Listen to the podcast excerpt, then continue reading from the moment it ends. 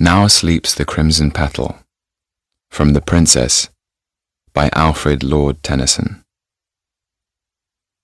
Now sleeps the crimson petal, now the white, nor waves the cypress in the palace walk, nor winks the gold fin in the porphyry font. The firefly wakens.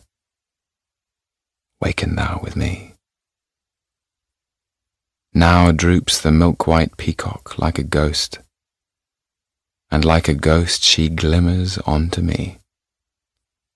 Now lies the earth all Danaë to the stars, and all thy heart lies open unto me. Now slides the silent meteor on, and leaves a shining furrow, as thy thoughts in me.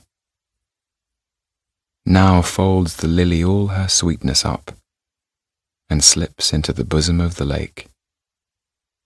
So fold thyself, my dearest, thou, and slip into my bosom, and be lost in me.